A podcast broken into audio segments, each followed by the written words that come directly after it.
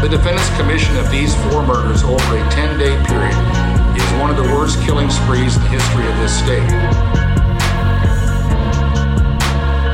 Skin them sometimes, uh, slit them, slit them all the way open. Uh, I'm here looking for the spirits of anybody that still remains. I have a device in my hand. If you would like to talk to it, please come forward. Tell me your story. Maybe I should have killed four or five hundred people. Then I would have felt better. Then when I felt like I really offered society something. You are listening to Serial Spirits, the podcast.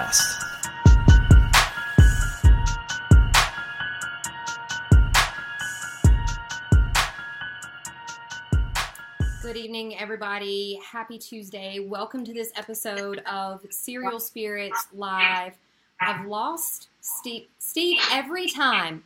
It's the freaking Ouija boards. Let me tell you, I, I'm going to do my best to get you back on the screen here. Hold tight for just a hot second. Okay. Let's see. Because I know you're on there. You were just there. You were just there. I had this problem briefly with uh, Steve DeShavi last week, and it is just, um, it's not happening right now. Hold tight just a second here. Every single time. And I swear it's every time you put the Ouija boards back up.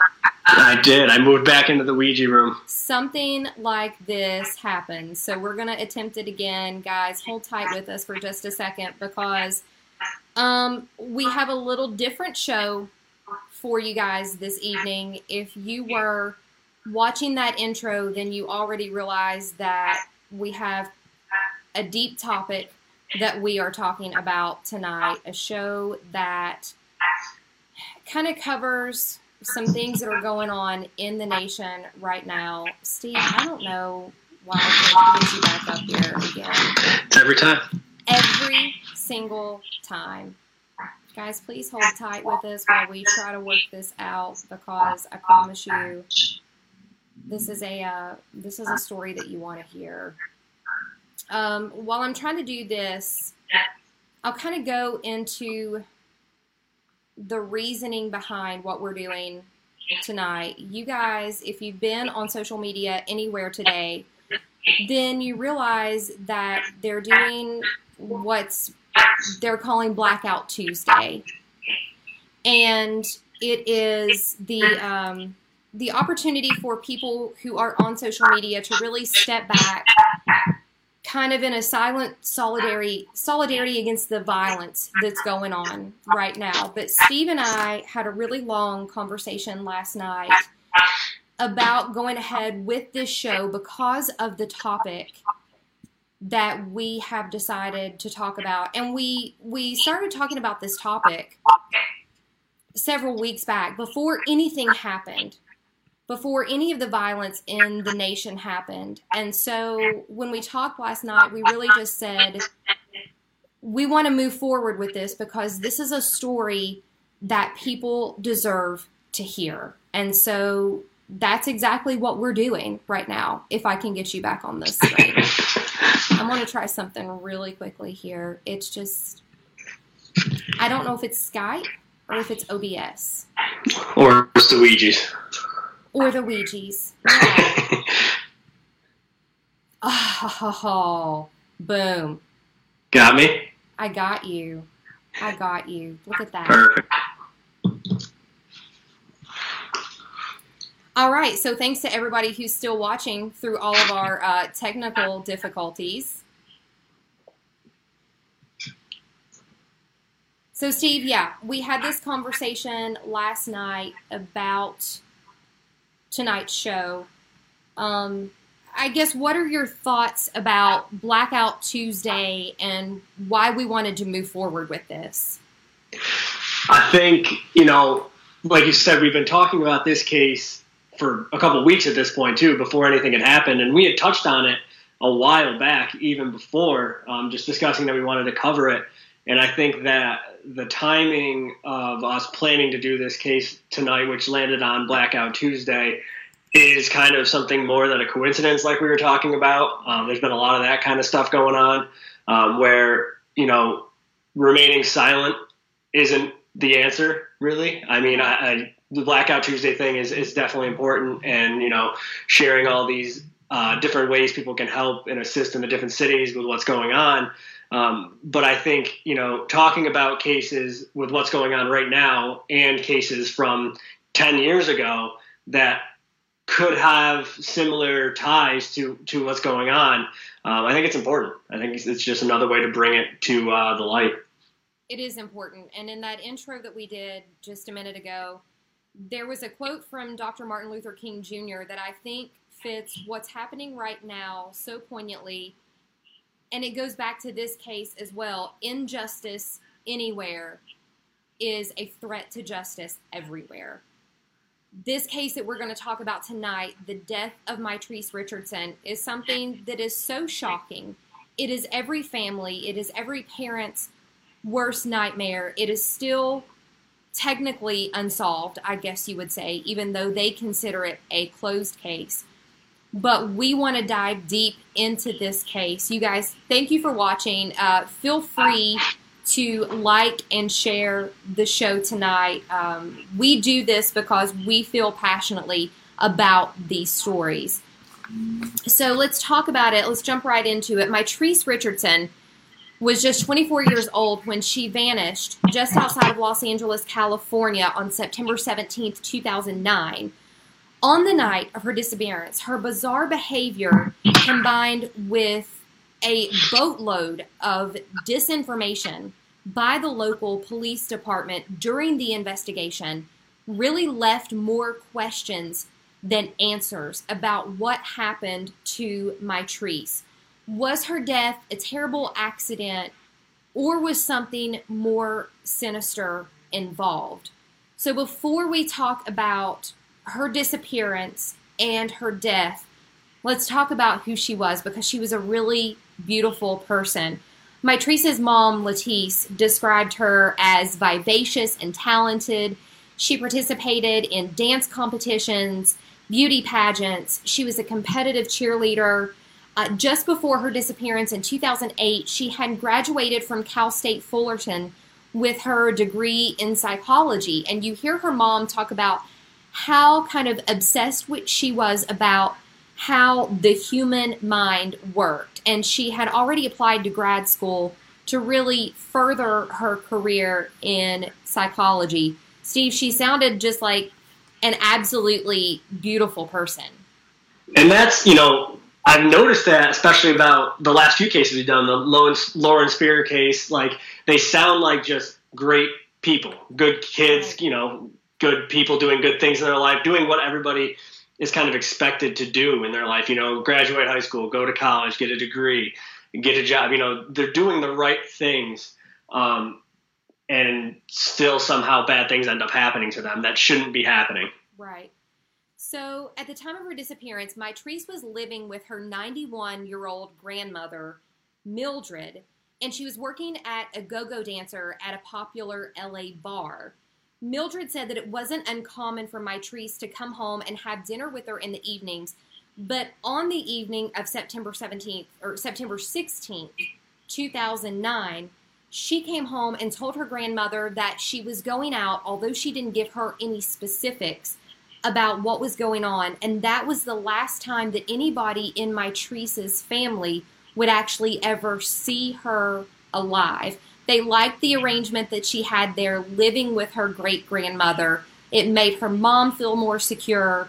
And so it just really worked out for the betterment of both of them, honestly.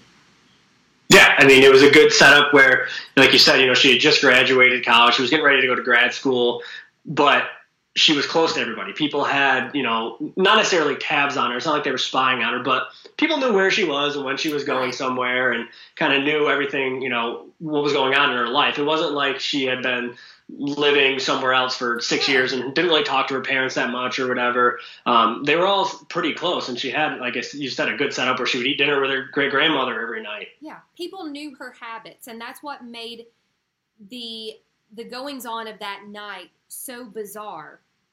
So let's talk about what happened on the evenings of September 16th and 17th, 2009, the last time that Mitrice was seen alive. After leaving her home with her great grandmother that evening, Mitrice drove to a very swanky area of Malibu, California, and this is where things start to get really bizarre.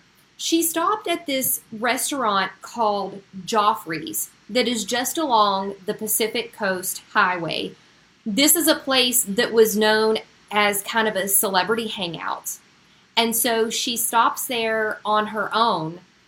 When she pulls into the parking lot, the valet approached her and said, I have to park your car. That's how swanky Geoffrey's is. You can't even park your own car. And they charge you five bucks to do it, according to the receipt that was left behind in her car. Five bucks before you even get out of your car. Five bucks before you even get out of the car. Most meals that I've had in the recent past haven't cost five dollars. So, okay. The valet approaches her car, says, Hang tight here. I'll be back to park your car. When he comes back, he discovers Mitrice in the car of one of the Geoffrey's employees, and immediately he knows something is wrong. When he asked her what she was doing, she said, quote, I'm here to avenge Michael Jackson's death. Yeah. That, that right there is the first sign, really, that, you know, besides being in somebody else's car, that something is definitely off. Something is wrong with Mitrice that night. Um, you know, Michael Jackson died that year. It was the same year he, he had died. Um, but for that to be the first thing you say to somebody when they question why you're in somebody else's vehicle, Right. and she was like fumbling through his CDs and like going through everything. It wasn't like she was just sitting in there. Right. Um, yeah, she says, you know, I'm here to avenge Michael Jackson's death.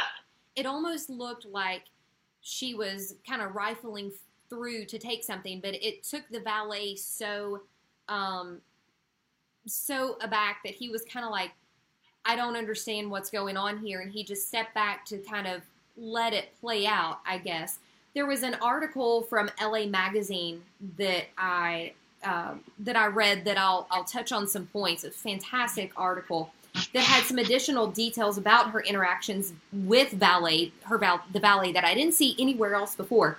The valet said in this article that she, as she was entering the restaurant, she asked the valet if Vanessa was there and told him to watch out for the girl with tattooed arms.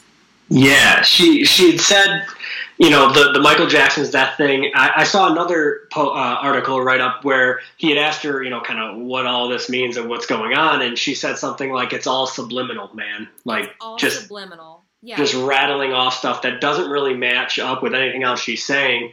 Um, and then she says, you know, is Vanessa here? And the guy says, I I don't know who Vanessa is. There isn't a Vanessa here that I know of. And then she says, watch out for the girl with the tattooed arms. which makes you wonder if she was supposed to meet somebody there that night because as a 24 year old college student Geoffrey's is not a place that i would have gone alone for a meal although she said she had no intention of you know being there because when she went in she asked for a table for one Yeah. it Which was- again, that's that's a weird thing to ask for. right They don't have tables with just one chair at them. It's typically more of, oh, it's just me. I'll take one menu. Not, can I have a table for one? Right. Not at a place like Geoffrey's where you're Right. talking about a celebrity hangout that is, you know, swanky enough that only the valet can park your car. can park your 1998 Honda Civic, which is what she was driving. Okay, so she goes into Geoffrey's. She asks for a table for one. She orders a cocktail, an ocean breeze, and a $65 steak. Again, something I would not have done in my college years. No, I wouldn't even do that now. That's it's a very expensive It's an steak, expensive steak from an expensive restaurant, and she's, right? You're, I mean, you, you get the steak and your car parked, and you're already at seventy bucks. don't have, I don't have that kind of cash. Thanks, No. David. Okay, so she goes in, she gets her table for one, she orders her food and her drink. But as she's sitting there alone, she notices a group of people sitting next to her, this very lively kind of party. And she actually asks if she can join in with them. The people in this party who were later questioned say when they asked Mitrice where she was from, her answer was that she was from Mars, that her mother was Mother Nature, and again she talked about avenging Michael Jackson's death. She sat with the group for almost two hours talking about astrological signs, things that they thought were kind of entertaining at the time, I guess. Right. And these people, you have to think of it from their perspective they don't know her, so they don't know this as weird behavior. They might just think she's this super, you know, eccentric, bubbly person who likes to talk to everybody and just likes to go off about stuff. Which, you know, I mean, kudos to them. They let some stranger come sit with them at this super fancy restaurant and hang out for a couple hours. I mean, that's super cool. But Yeah. you know, they had nothing to base their interactions with her off of. Right. And you know, if you're sitting at a table and you're having a couple of drinks and somebody starts talking that way, you're like, "Oh, this is entertaining. Let's bring him in and and see Yeah. what happens." So I think that was kind of the situation that she got in with this party there, and she sits with him for a couple of hours and just shoots the breeze about you know astrology and Michael Jackson and Mother Nature and you know all this crazy stuff that is just kind of spewing from her mouth that they don't realize at the time is not her. Right. So the group gets up to leave, and Mitrice gets up to leave with them. And the maitre d' stops her to remind her that she hasn't paid for her meal. And she says at first that the group was picking up her tab. The group already gone. The waiter says they didn't pay for your bill. That's on you. And so she says she doesn't have any money to pay her $89 bill. I think her exact words were, I'm busted. Yeah, and people take that a couple ways. Where you know I'm busted. People say, "Oh, she's aware of the situation and was trying to scapegoat a free meal and get out of there." And was like, "Oh crap, I'm busted." Right. Other people are saying, "Listen, like she's just saying my wallet. I'm busted. I don't have any money. Like Right. my wallet is busted." Exactly. Yeah, she's saying, although her mother said something very different later on, and you would find out that that was not at all the truth about what was going on with her. When she says that she can't pay her bill, the maitre d' there asks her, um, Do you have anybody that you can call who can kind of help you out? And then they realize in the meantime that there's something very off about her behavior. There's a 911 call from the hostess at Geoffrey's. And what you hear in this 911 call is a female saying, We have a woman here who can't pay for her bill, but she acts like there's something wrong with her. I think she could be high or there's something wrong. And so she Right. immediately voices her opinion that this is not the action of a normal, you know, something that is for a normal person in their Right. mind. The call is interesting because the way the hostess describes her, she's not, you know, she doesn't sound afraid. She doesn't sound like anything's going on. That's absolutely crazy. She sounds more concerned at this point, where hey, there's a, a guest here. She doesn't have any money for a bill, but like we're not sure if she's drunk or high, but we don't feel like you know something's right here. There's there's something wrong with her. Um, and and I know she had offered the manager like some sexual favors to to pay the bill. Um, and you know, kind of people take that as a joke where like, hey, this is you know her just joking around being like, hey, you know, I don't have any money, but we can go do this. Right. And the manager obviously saying no. Um, and not only that, but Mitrice was an open and out lesbian. So Right. for that to, it, it didn't seem like a realistic um, like offer. It was more of a joke of like, hey, crap, I'm trying to play this down. I don't have any money. Um, but again, the waitress, they don't seem concerned for like their safety. She's not being belligerent or anything like that. They're just like, there's something definitely off with her, and we think somebody should come check on her. Exactly. They were in fear for her safety at that point. Right. And you can listen to the 911 call and actually hear that. You hear this girl say, I think there's something not right with her. So they allow her to call Mildred, her 91 year old great grandmother, and Mildred actually offers to pay this bill with her credit card. But they say, we need a signature. We can't take that over the phone. And by that time, the cops are there. And so they begin a search of Mitrice's car. They found a very small amount of marijuana. And what they didn't report finding at the time were her cell phone and her wallet. What, uh, what Latice, my Teresa's mother, later said was her wallet contained her debit card. Her banking account had over $2,000 with it, so she absolutely could have paid her bill at Geoffrey's. So she doesn't know why she didn't, why she said she had no money, um, and why it wasn't immediately reported that all those things were in the car. Right. They they go through and like you said, they're missing all these things, and the weed that they find isn't even like little bags of weed. It's basically they're finding residue and little like fragments from when she was either you know smoking or getting ready to smoke and she dropped some and it kind of sprinkled throughout the car. I think they said it was like less than an ounce. It was really barely anything basically like a ticket. She was going to get a ticket for it and that was pretty much it for that. But they decide to go ahead and take her in. The official police report says she was arrested for possession and defrauding an innkeeper, which was basically the charge saying she couldn't pay her bill at Geoffrey's. So she's taken into custody, and uh, her car was taken to a tow yard. She was taken in by the Lost Hills Police Department, which later becomes kind of a huge deal, kind of a huge part of how this story plays out. So she's taken into custody that night. Her car is towed to a place that's almost 15 miles away. Teresa's mother, Latice, was called shortly after she was booked, and she was told that Therese was in custody, which, according to her mother, was something that was had never happened before, was totally out of character. Latice claims that the officer who contacted her asked if Therese had any history of mental illness or was on any medications. Latice denies this at the time and asks if they can hold Mitrice until the next morning because it's late at night.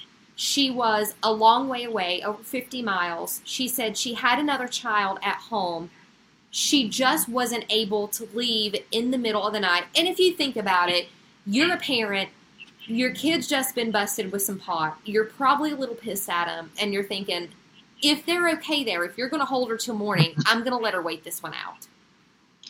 Yeah, it's the whole situation of her being taken into custody. Like you said, it's nine o'clock at night when she's actually taken into custody. She's 60 miles away from home.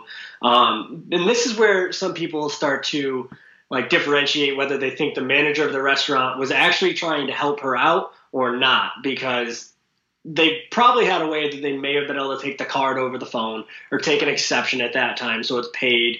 Um, and then they said well maybe he said no because you know he was concerned about her and didn't want her driving and just wanted her to be taken for safety. And then people say well if he wanted her to be taken for safety you know why did why did he have her car towed? But I see. I don't think it was the the restaurant manager that would have had her car towed. If the police found marijuana in there and they're arresting this person, they're probably going to be the ones that call and have the car towed. So I don't put that against the manager at all. I don't think that was any of his doing.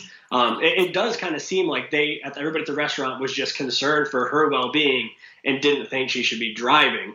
And then, like you said, if you're the parent and you get the phone call and they're saying, you know, does she have any mental health issues? We found a little bit of marijuana. Right. Um, you know, you're going to say, hey, keep her overnight, let her sleep it off, kind of thing. Let her get over whatever she's got going on right now. Right. Um, but the thing that gets me there is that the police notice enough wrong with her that they ask those questions. There, there's something weird enough at this time when she gets to the station or when she's on her way there that says, hey, we should ask if she has any history of mental health issues because we're seeing a lot of symptoms of something seriously wrong with this girl.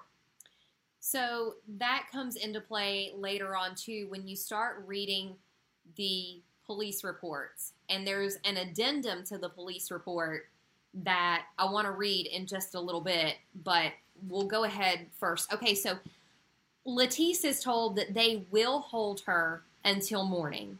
And so she goes back to sleep, anticipating that she can call the next morning, find out what's going wrong, going on with her, go in, pay her bell, and they'll be fine. But that's not what happened. So when Latice calls the Lost Hills Police Department the following morning, she was told that Mitrice had been released at about 12:30 a.m. She left the department on foot because her car was still impounded. She had no cell phone, she had no wallet, she had her driver's license with her. When Latice asks how she can file a missing person, person report, the officer then tells her that she'll have to wait at least 48 hours because Mitrice is an adult.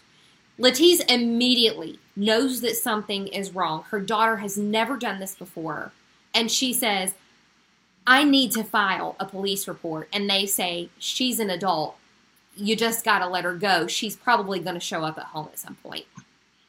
Yeah, this is kind of the first instance where stuff starts getting weird with the police department. Well, first of all, they sent three officers to the restaurant. That seems a little excessive for for just one person. I mean, obviously they don't know the situation, but that seems like a lot of people to send um, to this restaurant.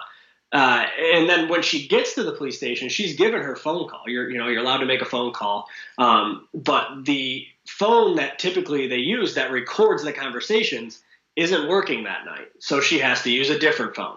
Right. And she only remembers one phone number off the top of her head because a lot of people nowadays don't know anybody's phone number. Exactly. You just carry it around your cell phone.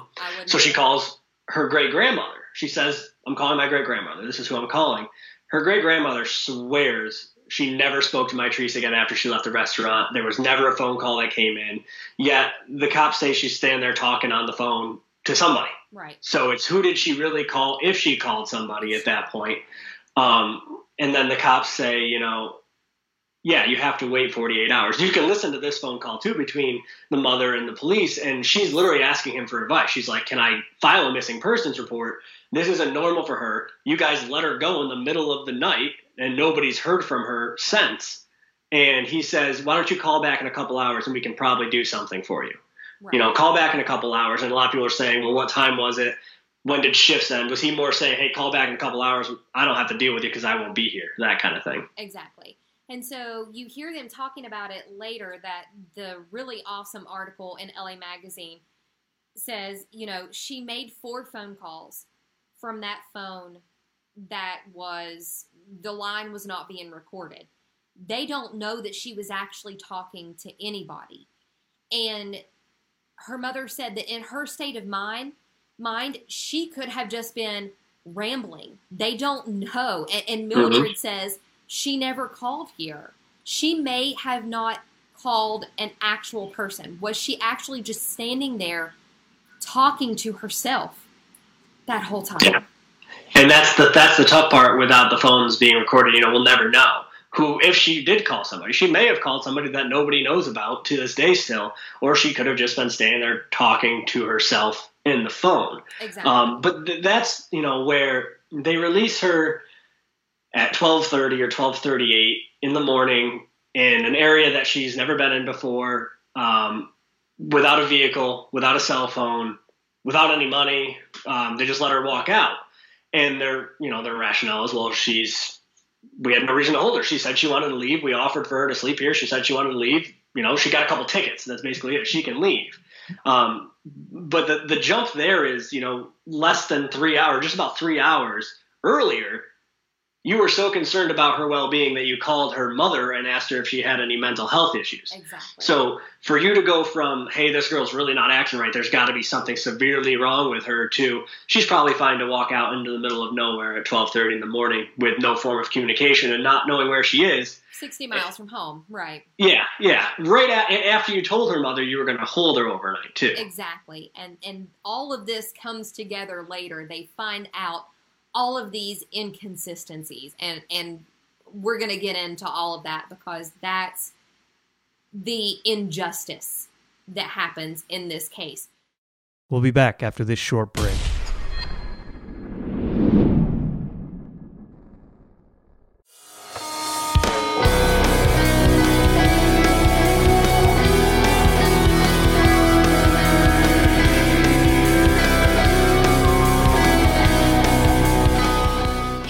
Tara. And I'm Jessica, and together we co host the podcast Three Spooked Girls. If you love the paranormal or murder, join us on Mondays for full length episodes where we discuss our favorite paranormal stories and true crime cases. And join us again on Thursdays for our minisodes called Stabby Snippets, where we tell you all about true crimes happening in the news. You can find us on Apple Podcasts, Podbean, Spotify, or wherever the hell else you listen to your pods at.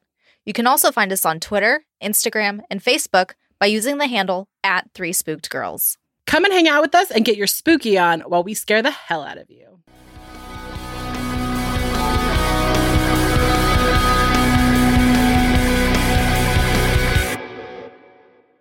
They murdered her. A vile and disgraceful act. We were able to discover the remains of two humans.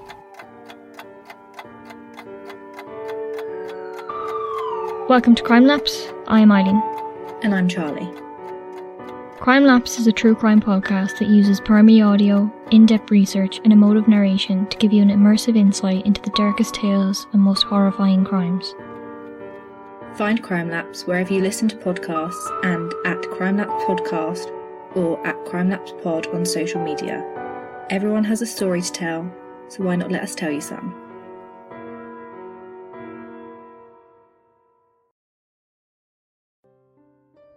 Good evening, friends. I'm Emma, the host of the True Crime Witch podcast. Join me every other week as we delve into everything murderous, mysterious, and downright macabre. You can find the podcast by searching the True Crime Witch podcast on all of your favourite podcast apps and search for us on social media just using the True Crime Witch. Hope to see you there. Remember, friends, stay safe and stay spooky. You are listening to Serial Spirits, the podcast. So she's released at 12:30 in the morning. She has nothing but her driver's license with her. When Latice calls that morning, they actually say uh, maybe she hopped a bus somewhere. Her wallet is still in that car in impound, but they don't know that until later because the police didn't report that they had found her cell phone and her wallet in there. If they had actually seen that in there, they could have given her her bank card, taken her into Geoffrey's, and said, "Case closed. Let's take you home." Yeah, and and again, not even just the wallet. Like, hey, okay, we'll bring you in. You, you're not acting right. We're not going to let you drive away, but here we'll bring you in. You can pay. Use your cell phone. Call somebody in your cell phone to come pick you up because then you don't have to just go off of I only remember my great grandmother's number where I live. You have your entire cell phone. You can just click on whoever's going to come pick you up. So them not giving her that cell phone or not releasing that they found it, big that's a big problem right that's there. That's a huge problem. So she's released at 12:30 that morning. At 6:30 a.m. in nearby Monte Nido, so it's about 7 miles from the Lost Hills Police Department, a man called 911 stating that he awoke to find a young African African American woman in his backyard. When he asked her if she was okay, she told the man that she was just resting, but she quickly got up and ran away. The Lost Hills Police Department was dispatched to this man's home, but no trace of the young woman was ever found this man was kind of a prominent member of the community. He had been a well known TV anchor for a while. And so the cops show up there and he basically says, She was in my backyard. Something looks wrong. She says she's resting in my backyard, and then she disappears. The police are there. Did they show up because they think it could be Mitrice? Or do they just show up because he's this prominent member of the community? Right. And he, you know, his, where his home is situated, it's not just like a normal neighborhood where people can just, you know, walk around through the streets. His home backs up to like mountains and, and a bunch of different trails that people take their horses on Right. and all this. And he says, you know, we leave the back gate open because the trails run through a corner of our house, our property. We leave the gate open so people can take their horses through. Right. But his thing was for her to be where she was, she was very, very far off the trails and into his yard, not somebody just, you know, casually walking the trails. And for her to be there at 6:30 in the morning, seven miles away, um, you know, on foot allegedly. Um, so we think, you know, I, I think it says, you know, the average person can walk 15 miles an hour or something like that, or you know, an, a, a mile and 15, whatever it is. You know, they can't travel that distance um, in that amount of time on foot. And okay, then if she got there by car, there's a huge gap in time, It's a big gap. about six hours. Where where is she? How did she get where she was? And you know, why is she resting in this this guy's backyard? And do the police immediately think, oh, hey, maybe that's that girl we let go six hours ago, or do they not even pay any attention to that? And like you said, he's a prominent member, so we better get over there and make sure nothing's going on. Exactly. So she's either walked a really long distance in rough terrain on her own, or she's hitched a ride with somebody who has taken her out there and left her, and she has kind of crashed in this man's backyard, which again speaks to her mentality at that point. Yeah, it's another thing that shows she's not thinking straight or not not clearly thinking about her actions because you know even if somebody hey did pull up and they were friendly and they offered her a ride they saw her walking down the street at 12:30 in the morning how does she end up there where does she tell them to bring her that she ends up at this this guy's house Why would she be there? Right. How she doesn't know this area. No. There's no way she would say, "Drop me off," you know, in these trails. Let me walk into this guy's backyard and take a nap. It just none of it adds up. None of it makes sense. So the police have told Latice that she has to wait 48 hours to file a missing persons case. 48 hours pass, and at their insistence, uh, the LA County Sheriff's Department begins a search for Mitrice, not beginning at the Lost Hills Police Department, but at the home from where that man reported seeing her in his backyard. So they are already under the assumption that this was Treese in his backyard, and that's where they begin their search. Yeah. That to me is pretty telling. If they jump directly there, they don't go, "Hey, let's go back and let's you know." Retrace her steps or let's look in her car again maybe we missed something that is pretty important or you know why don't we go back and interview people at Geoffrey's again and really see their complete interaction it's let's go to this house where we don't even have 100% confirmation this was Mitrice Right. in his backyard Exactly. i mean it seems like things could match up based on the description that it was probably her but for that to be the first place they go without knowing 100% that it was her it seems weird seems like a weird jump It's a very weird jump. And so they start their search there. The family goes to the Lost Hills Police Department and says, We want to see the video footage of her leaving the police department. Mitrice's family is told that there's no recorded video footage, that the cameras that are set up in the Lost Hills Police Department are only on like a constantly running loop so they can see what's going on inside the prison at that time that nobody is recorded.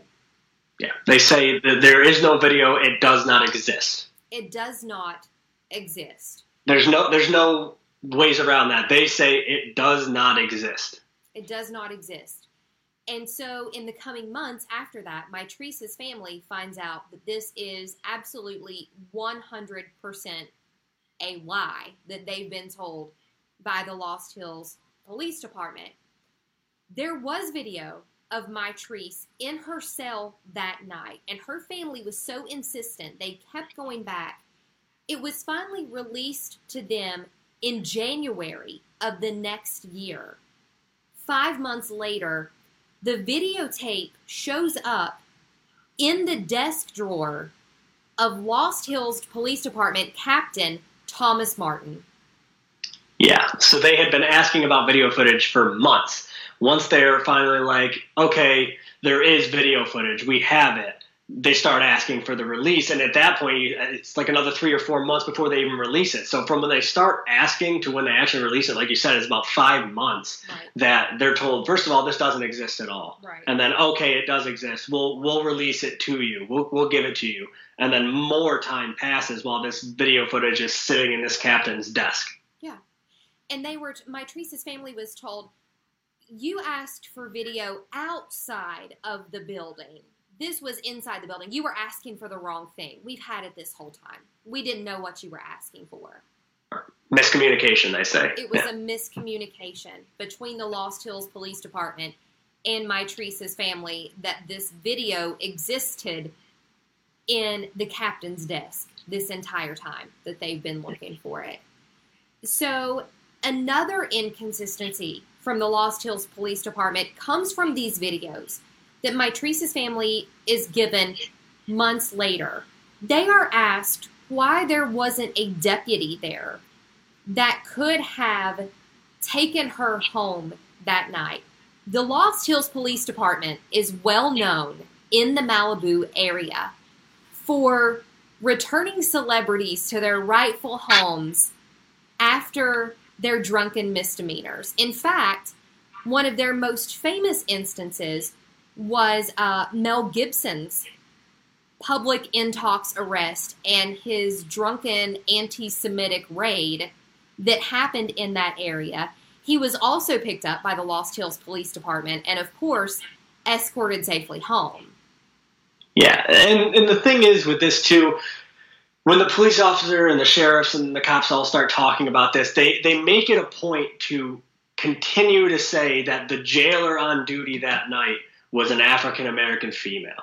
And they keep repeating it, saying, hey, listen, you know, this woman so and so was here. This is her. You know, they just keep driving home the fact that, hey, the jailer that was on duty that night is also an African American female. So we couldn't have done anything wrong because why, why would she? You know, it's the same, they're the same person. Why, why, you can't blame, you know, me. I wasn't there. I wasn't the jailer. Exactly. Um, and like you said, they have that footage inside the police station, and they say, "Oh, there's no footage outside because that's what you were asking for." There's no footage out, outside of any of our police station, um, and but here's the footage of the inside. And Mitrice's family immediately says something's off about this footage Right. that shows her pacing around in, in her cell. There seems to be some kind of edit or a cut at one part. Exactly. Because what they describe at that point, what Latice describes, is Mitrice's kind of swinging from the bars, and they let her out to make these phone calls, and they she just said, "I know my child. I'm watching these videos, and I can tell you something's very off with her. And if you thought her actions at that point were normal enough to release her in the middle of the night on her own with no way of contacting anyone or getting home, you were out of your mind.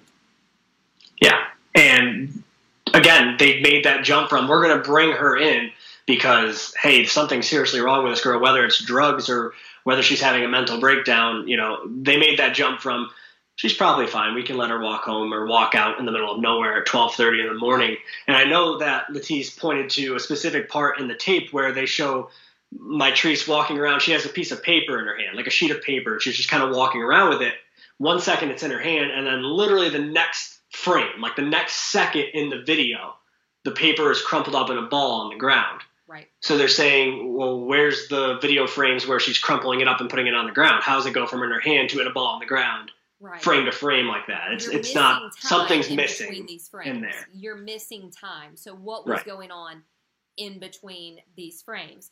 So another detail from this video that they find, they're told that no deputies are there that night that could have taken Mitrice home. What they see in this video is that just a few minutes after Mitrice is released out the front door of the Lost Hills Police Department, there's a deputy right behind her.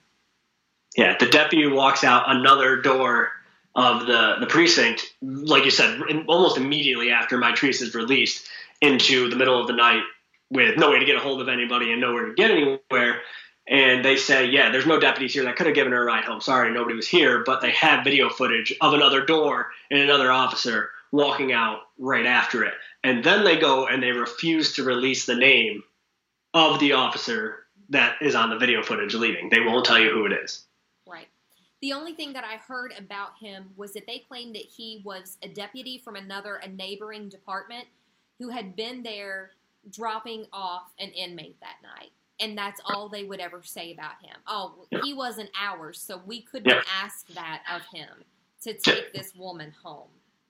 So they have this conflicting video. The police begin this search. More than 300 volunteers began searching an almost 20 mile square radius of Malibu Canyon, but no sign of Mitrice was found. One bizarre thing that was found during their search, though, was a graffiti display on a wall in the search area depicting a young, nude African American woman. Police were notified of it, but they could not make a direct connection between Mitrice and this bizarre graffiti that was found in this area. So Yeah. It, the graffiti uh, was apparently like a number of African American women in suggestive poses, most of them nude. Some of them were outlined in like black and like colorful. Other ones were this like kind of ghostly gray blue, people leading to believe, hey, maybe this is a guy saying, these are my victims. All the ones in blue are, are victims. Um, because they said that they found like paintbrushes and paint near it and they were still wet. So somebody knew that this search was coming to this area. The search was publicized on TV to call in volunteers and more searchers. So this was going to be publicized. Somebody went in right before the search and painted this mural. So everybody just kind of, it, was kind of ominous and, and a very weird situation at that point. I saw the pictures of the graffiti. It's bizarre. It It's very sexually suggestive. And so if that's something that if that had been the motive behind her death, it would make sense that that was somehow connected, but they could Mhm. never officially connect the two. Right. So it seems like Mitrice has just absolutely vanished into the night, into the mountains of Malibu, until about nine months after she disappeared. An unexpected sighting of Mitrice was reported that kind of threw the entire investigation on its head. June of 2010, a former classmate of Mitrice's claimed that he saw her at a bar in Las Vegas. He said he actually called out to her, called her name. The woman acknowledged that he says her name, but he said she very nervously gets up and walks away very quickly. But he knows enough to report it as saying, I saw her and this is what happened, and she's in Vegas. Yeah, that, like you said, it sh- there hadn't been anything. There was nothing to go on. I mean, it was a, a dead end. They were pretty much cold at that point. And this guy, like you said, a former classmate, is adamant. And he says, I call out her name, and she reacts to the name. It's not just he calls out, he doesn't just say, hey, so this person turns. He says Mitrice, which is not a common name. Right. If somebody yells Mitrice in my direction, I'm not going to turn and look. I wouldn't even acknowledge that. You know, it's not a common name. So for her to react the way she did and quickly get up and leave the area, it, I mean, it blew things wide open at that point, really. It did. So her father goes to Las Vegas, Michael. He goes to Las Vegas and he starts searching for her. And unbelievably, he says he spots her on the street in Vegas, in this area that's kind of well known for drug use and prostitution. And he says he gets out of his car and he runs into this crowd where he sees her and she's gone. She's lost amongst this crowd. But he absolutely 100% believed that he had found Mitrice alive in Vegas. And so it gave them that spark of hope that maybe she had a mental break and she just took off somewhere. Right. Doesn't even really know where she is or who she is. And that's the thing I think that's different about these sightings versus some other cases. You know, other cases it's somebody in California calls about a missing person in Ohio because they saw it on TV and hey, I saw somebody that kind of looks like them. Um, they're hanging out down by the Walmart or whatever it is. You know what I mean? This is her former classmate adamantly swears he saw her, and then the, her own father says, "No, I saw my daughter in Las Vegas working the streets. Right. She's there." She's I mean, th- these are very different sightings than you usually get. Another clue about Mitrice's mindset at the time of her disappearance came from the writings of her journals and her social media. So she had kept journals. She was a psychology major. She was obsessed with the way the human mind works. Mitrice's journals were found in her car after her disappearance, and her car was searched. And according to her family, were another sign that she was absolutely suffering from some type of a mental breakdown. They claimed that her handwriting varied from her normal, very neat handwriting to this kind of scrawling, almost illegible writing. She was documenting her thoughts, her uh, lack of sleep, um, and her thoughts were just very broken and wild. Her MySpace post basically kind of said the same thing, and her friends said that leading up to her disappearance that day, they had she had sent very erratic text messages to her to them that did not sound like her normal self. Yeah, she was she was all over the place. Like you said, erratic. She was just everywhere with her journal, her MySpace, and the police even said, and her family even said that, you know, her MySpace posts and everything, basically the times and the frequency of them, pretty much laid out the fact that she hadn't really slept in the days leading up to this disappearance. She had definitely been sleep deprived, and she was just all over the place at all hours of the day, posting crazy, crazy stuff on her face on her MySpace. I think they said at one point they could almost track a, a five day period of her postings that show that she could not have slept any type of amount in that period because she was posting so frequently and the post became more broken and more erratic and more thoughtless at that point. And so they're they're putting this together. This says this is not her. This this did not connect. So the sightings in Las Vegas happened in June of 2010. It goes silent again until August 9th of 2010. There are park rangers in the Santa Monica mountain area called Dark Canyon who discovered something while they were out looking for a marijuana grow. They found the mummified body of a young woman and clothes scattered around the body. They had found the body of Mitrice Richardson. Yeah, the area that they found her in, um, it wasn't really like a new area to these rangers and the law enforcement. They had they had discovered a a grow operation, like you had said, that was pretty much I think it was run by a, a Mexican cartel. Um, and they said they found like over a thousand plants right. that somebody had planted there. Um, there wasn't, you know, people there working them and letting them grow. They were just planted in this deep down canyon that you can't really get to unless you know where you're going, kind of thing. Right. And they were just planted there and left to grow. I mean, they had garden hoses that were siphoning water from the creek up to water the plants.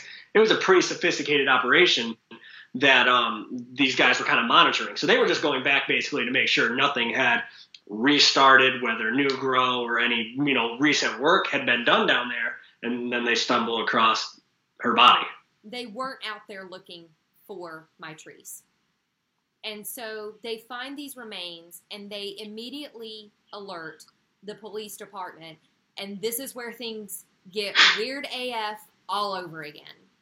Yeah, they just every step of the way, anytime anytime the, the, the Los Angeles the police department is involved in this case, or even the local sheriffs or whoever it is at this point, it's shady action after shady action, just de- like deceiving things and oh miscommunication or that's not what you meant or that's not what I thought you meant. No. and it's every single step of the way that this is happening. When the park rangers notify the local police, the coroner was called, and the police were told to not touch anything, leave everything as it is. The coroner is going to get there as quickly as they possibly can. This is a very remote location, and they know they can't get there within an hour or two hours. It's going to take a little time to get there. What actually happened was when the coroner arrived hours later, they found that the police had already been to the site, bagged up the remains and the clothes without taking any photographs, and had airlifted Mitrice's remains and anything on the scene to the local police department. And the coroner is furious. Yeah, he. I mean, again, it's that whole. They say they're going to do one thing, and then they go and do the exact opposite. Where he says, "Do not touch anything. I have to photograph everything where it is. I want to see how things are found. I want to see, you know, how the body's positioned. I have all these things I want to see."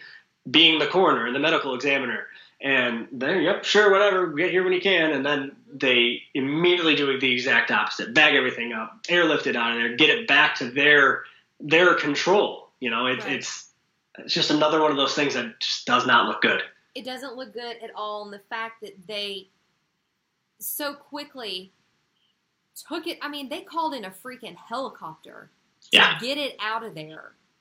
It almost leads you to believe that they knew that something was up and they were trying to cover this up. They didn't want the coroner to come in there and discover what was happening. And so, what they discovered after looking at Mitrice's remains, the advanced state of decomposition, the coroner was unable to determine Mitrice's exact cause of death. But it was noticed that she was found partially nude. Her clothes around the body were said to still be in good condition. They even said that they looked like they might have been washed and placed there later.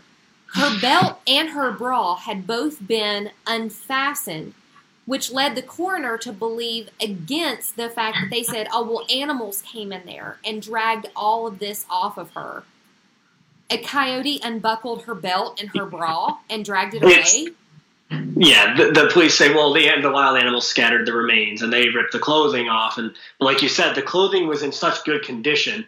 Nobody reported teeth marks or tears, and the belt undone, the bra undone, not ripped, not just pulled off a little bit on the side, completely undone, unfastened, and set off to the side. That, I mean, like you said, I don't think coyotes can do that. So let's talk about the area where they found her body and why it was so suspicious. So she's in the Dark Canyon area of the Santa Monica Mountains. It was also curious that close to where Mitrice's body was found was a 21 acre ant ranch where they were known to shoot adult films. Yeah, it's it's another one of those things in this case that like everything points to her having some kind of mental breakdown throughout this and then just ending up in the worst possible situation in the worst possible locations time after time throughout this entire time she's missing before she's eventually killed. You know she goes to this police station that for some reason ends up being very shady about a lot of stuff. Um, and then she ends up allegedly in this reporter's backyard. Um, again, another prominent person that they're going to sweep in there really, really quick and take care of this situation, you know, if there is somebody there. And then she's found in close proximity to this location where, hey, maybe that's why her belt is undone and off, and her bra is undone and off of her body and clean and not tattered and torn apart by animals. It just all is very bad. There was an article that I found interesting on websleuths.com, and this actually came from someone who was part of the search party when they were out looking for Mitrice. And this person said, The location is difficult to access. As we were taken to the location, we were taken in by local search and rescue teams. We were harnessed and had to wear protective gear, because there was much poison oak in the area. We entered through a creek bed and eventually were met with large boulders, which we had to be propelled over, as well as we had to scale the sides of a few boulders. The ravine was slippery, wet, and very steep in several places. Although the location was about a mile off the main road, it took us more than an hour to get there. I do not believe Mitrice entered through the ravine, or if she did, she got there in a different way than we did. I believe it's most likely that she entered through a trail which is at the back end of a porn ranch that is located just above the ravine. I know that when her body was found, law enforcement used the back end of the porn ranch as their base of command. Yeah. So if that's if that's where you're putting your base of command, that means you know that that is the easiest route to the location that you're getting to. You're not going to put your base anywhere farther or more difficult than it needs to be if you're getting that many people in and out of there and working on a crime scene, which it should be. Right. Um, but that's the other thing. They didn't make the restaurant a crime scene. They didn't make her car a crime scene. They didn't make the police department a crime scene, and they didn't make where the body was found a crime scene. They just took her out of there before even processing it as a crime scene. So for them to say, "Hey, this is the easiest entrance to this area. We'll set up base here," that means you know the area a little bit. You have somebody has some understanding of the area and the best way to get to the location as quickly as possible. They had to have been familiar with it to know that it was out there, to know that it was the easiest access to that area. And if you're talking about a young woman in the dark on foot, there's no way, from what this sounds like, there's no way that she got there by just traveling down through the ravine. If she got there, her partially nude body would have accessed that area most easily if she had had access to that porn ranch that they set up as their home base. She did not stumble across this location on accident. It wasn't Mitrice just wandering around in the pitch black or early morning hours or whatever it was at that point when she was there. She didn't just wander through this ravine and through a dry creek bed and up over boulders and getting propelled over boulders. It just didn't happen. She either had help getting there, was put there, or came from the porn ranch. Right. And then it's a better chance that she may have just stumbled into there at that point if she ended up in there on her own. Um, but she didn't come from the main road. No, she didn't come from the main road. It was too difficult for even for the searchers to get in there. They're wearing friggin' harnesses. Yeah. I mean, she They're was wearing protective gear, right? in protective gear. She was not getting in there on her own. So they find her body in August of 2010. In 2011, at the request of Mitrice's family, Mitrice's remains were exhumed to be tested by an independently hired forensic pathologist. The clothes found at the scene were sent to the LA Sheriff's Department crime lab because, according to her mother, Latice, the Sheriff's Department had not claimed them at the time that her body was found and they had never been tested for any further evidence. Yeah, they essentially they went in, scooped her body up as quickly as they could, got it out of there as quickly as they could, put it in the evidence locker, and that was it. They identified it and they said, "Oh, case closed." She wandered off from the police station that night and ended up in this ravine, and the animals took off her her clothes, and that's how she ended up there. Unfastened her belt. There's a really interesting comment from Roseanne Romano in the chat. She said, I agree, guys. I know that area. I lived there in 1966 to 1999. It's impossible to access.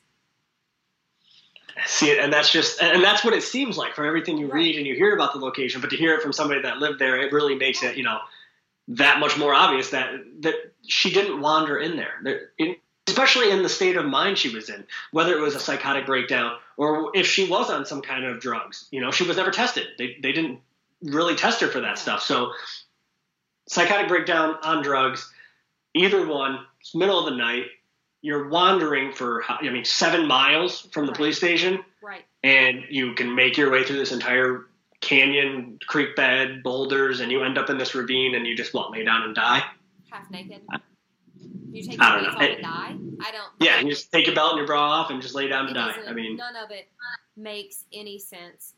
Um, Mitrice's parents have independently filed suits against the county, and in 2011 they were each awarded settlements of four hundred and fifty thousand dollars.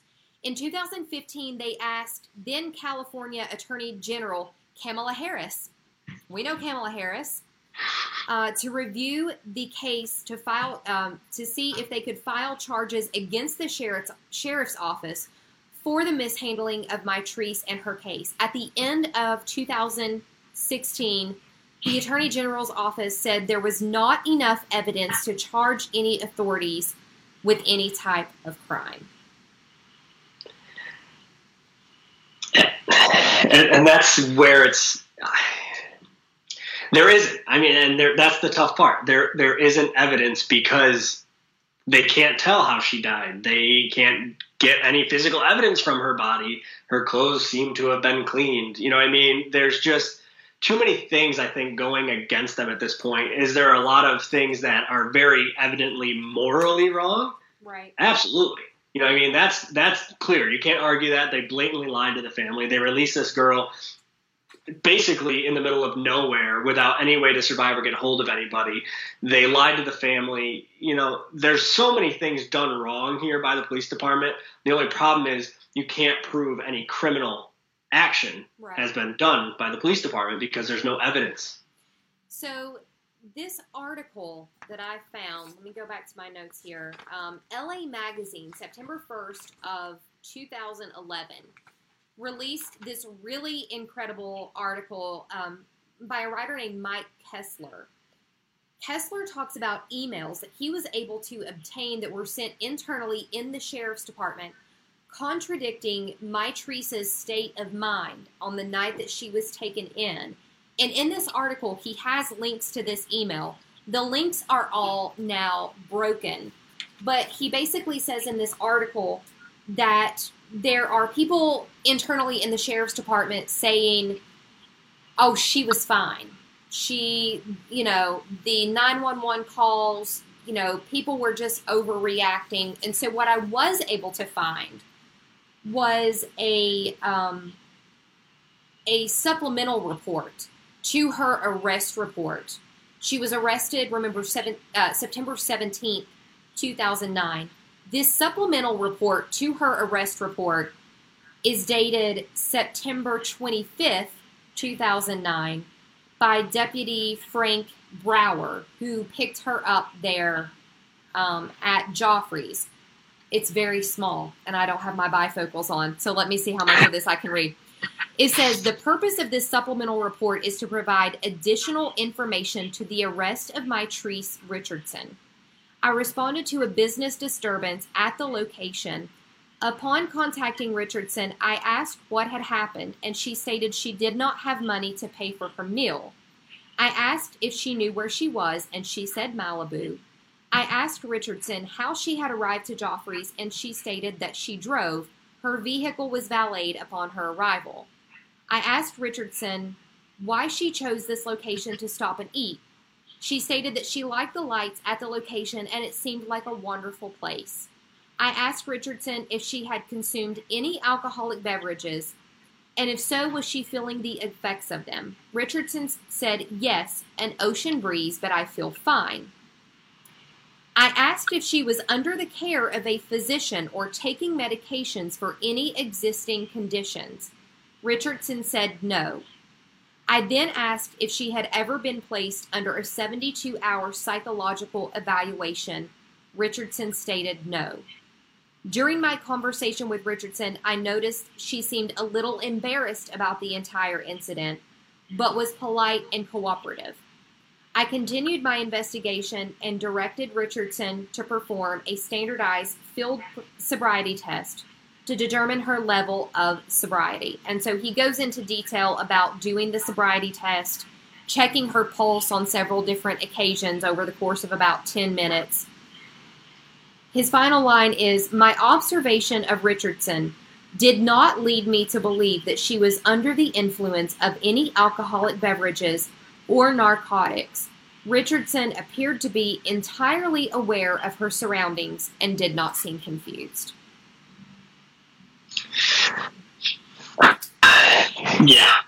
So, you know, that to me sounds like a good way to cover yourself up at that point. Say, hey, you know, this is um, what eight days later after she's gone, after she's been arrested, so a week or so after she's missing, Right. essentially. And now they're saying, "Oh crap, we let this girl go out in the middle of the night." You know, and her family's mad at us because she wasn't acting right. We better go back and make it so she was acting right. Right. This is a supplemental report in which Right. he's saying he asked her if she's on any medications. He asks her if she's ever been under a 72 hour psych watch. And she says, No, I'm fine. She's just embarrassed that she's been Yep. picked up. When you listen to those 911 calls, they don't sound like they're talking about a woman who's embarrassed that she can't pay her bill. They say No. they're concerned for this woman. Right. Him saying, "Oh, she's just embarrassed," is his way of saying, "Well, that's why she's." You know, offering to pay for the bill with sex and saying, you know, oh, making jokes on everything. I'm from Mars and all this stuff, and oh, I'm busted. And it's again, it's just a cover up. None of these things would be done by somebody that's embarrassed that they don't have money Exactly. when she had money too. That's the thing. She had money. She did not have the money. Um, you know, and if, at that point at the beginning of the night, if she sits down with these people for two hours and they talk all night, and she thinks somehow that they're going to pay my bill, like there's a some kind of miscommunication between them, and she thinks that, and then it gets brought up, hey, they're not paying your bill. She's not going to be embarrassed about that. She's going to be like, oh, okay, sorry. Let me run to my car and grab my Let me go to wallet. card. Right. You know, it's again, you had at least nine or so witnesses I saw at the restaurant that reported her behavior as odd, um, off, you know, acting crazy. You have the valet who at the beginning of the night even says that. And then a, nine days or a week later, you have the officer saying, no, she was fine. She said she was fine. She only had one drink. She never had any problems. She was probably just embarrassed. She was Yeah. just embarrassed. And Yeah. so, so many theories have been thrown out there about Mitrice's death. There were never any charges filed against anyone. So technically, the case is closed. But Mitrice's family has never actively let it go because they feel like the Lost Hills Police Department didn't care about her because she was a lone black woman in Malibu in a very wealthy area. And they just kind of shoved her off like she was a little bit of a common criminal, when in fact she was 100% the opposite. Right. They they assumed the worst based on well, one her race, her car that she was driving. I'm sure was definitely not the nicest car in the parking lot. She, I think they said she had like a Rastafarian hat on and like a T-shirt. She wasn't dressed like everybody else there. Right. She didn't pay her bill, you know. So all these things coming into play, they're like, oh, she's probably just trying to get free food and do all this, and she's just a bad person. And so we, no, nobody's looking for her. It's not a big deal, you know. If they, if they wouldn't come get her at the restaurant and pay her bill, then she's not important. Not important to them. It's not important to us. Not and not important. And those were those are the two main words I guess to take all, out of all that as not important.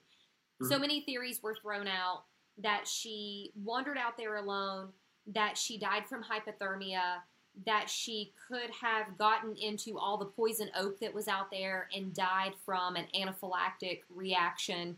But then there were also the people that said, You found her right next to that porn ranch, half nude. So, Steve, are you still there? Can you hear me? I think our your phone just went down there. There were so many different theories about what could have possibly happened to her. Do you have any type of theory about what happened to her? Basically, did she go out there on her own? Was she picked up by somebody else? What happened to Mitrice? That's basically the question. We may have just lost Steve. Uh, we he says there's a poor network connection. Every time I have Steve on the show, something happens that disconnects us. But uh, we'll give him just a second here. Let's read a couple of the comments in the chat. No, we lost him there. Sherry Morley Watson says because saying she's acting embarrassed makes it sound like nothing was wrong because that's a normal reaction. Roseanne Romano says uh, maybe she should have said she was dating a movie star. Maybe they would have treated her with some respect. I really think that it comes down to the fact that they looked at this woman as she was a total outsider and they treated her as such. And so Mitrice Richardson's death, like I said, is a closed case. But had she been someone of another race, of another financial status, would this case have ended differently than what it did? And that's why we decided to talk about this case tonight. This was Blackout Tuesday, and we we hesitated to tell any story at all. But Mitrice Richardson was just another case of someone who was mistreated by the police, and now she's dead. And her family has no answers. Steve says, Did you lose me? I did, Steve. I have no idea what happened here. Um, let's read a couple more comments before we go. Uh, Roseanne Romano says the police in this country are disgusting.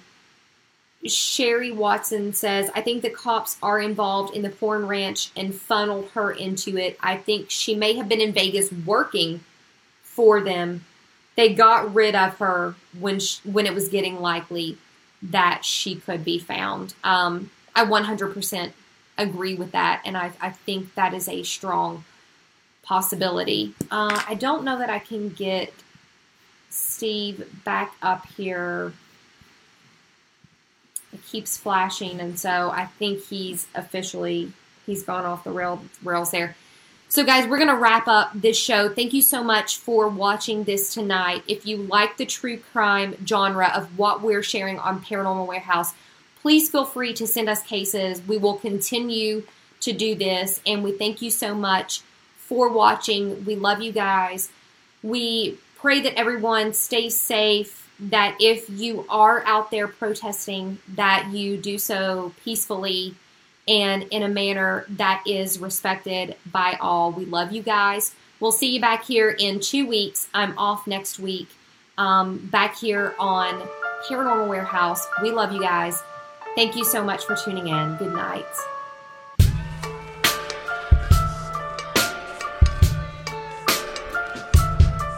Thank you for listening to another episode of the Serial Spirits podcast. Follow us on all your social media apps facebook.com slash serial spirits, on Twitter at serial spirits. Listen to us on all podcasting platforms iTunes, Stitcher, Spotify, iHeartRadio, wherever you subscribe. Follow us on our mothership at paranormalwarehouse.com. Become a patron today, www.patreon.com forward slash paranormal warehouse. Until next time, be aware and be safe.